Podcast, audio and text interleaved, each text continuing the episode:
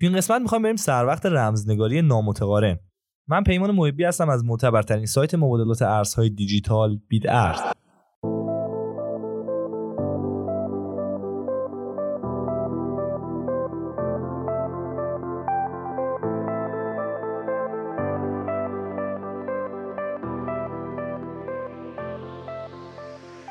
رمزگذاری فرایند دریافت پیام و برهم زدن محتوای اونه. به که تنها افراد مطمئن می‌تونن پیام های شما رو مشاهده کنن. دو نوع رمزنگاری وجود داره. رمزنگاری متقارن و نامتقارن. بیاین اول به رمزنگاری متقارن نگاهی بیاندازیم تا بفهمیم چرا رمزگذاری نامتقارن ایجاد شد.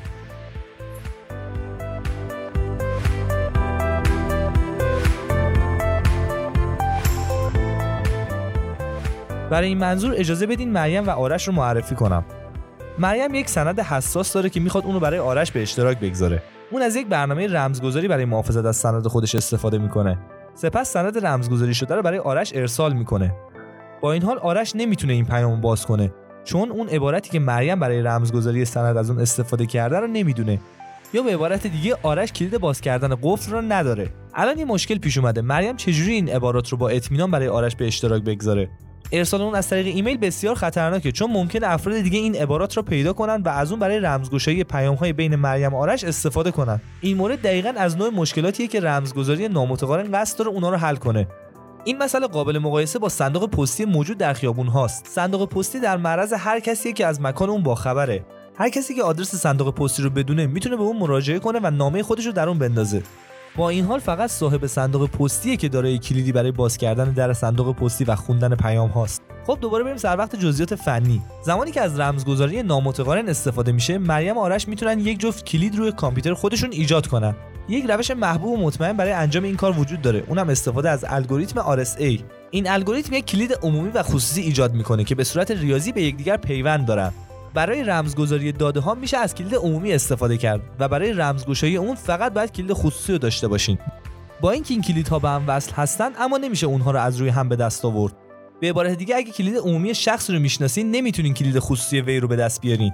اگه مثال صندوق پستی رو یادتون بیاد آدرس صندوق پستی کلید عمومی خواهد بود و این چیزیه که همه مجاز به دونستن اون هستن. صاحب صندوق پستی تنها شخصیه که کلید خصوصی داره و از اون برای باز کردن صندوق پستی استفاده می‌کنه. حالا بریم سر وقت این موضوع که چجوری مریم و آرش می‌تونن از رمزگذاری نامتقارن برای برقراری ارتباط ایمن با خودشون استفاده کنن؟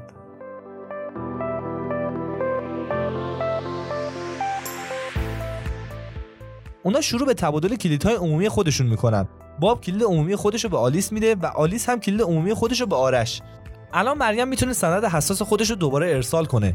اون سند رو برمیداره و با کلید عمومی آرش اون رو رمزگذاری می‌کنه. پس از اون پرونده رو برای آرش میفرسته و آرش می‌تونه از کلید خصوصی خودش برای باز کردن سند و خوندن اون استفاده کنه. از اونجایی که اونا از رمزگذاری نامتقارن استفاده کردن فقط آرش قادر به رمزگشایی پیامه. یعنی حتی مریم هم نمی‌تونه اون رو رمزگشایی کنه. چون کلید خصوصی آرش رو در اختیار نداره.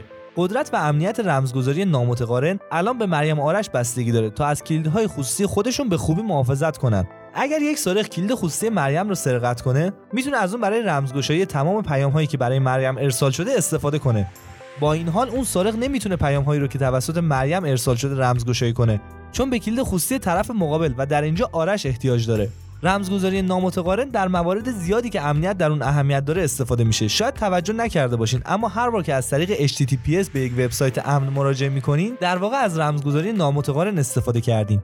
از این رمزگذاری برای ارسال ایمن ایمیل ها با پروتکل PGP هم استفاده میشه. تا یادم نرفته اینم باید بگم که بیت کوین هم از رمزگذاری نامتقارن استفاده می‌کنه. تا اطمینان حاصل کنه تنها صاحب یک کیف پول می‌تونه از اون برداشت یا پولهاشو انتقال بده.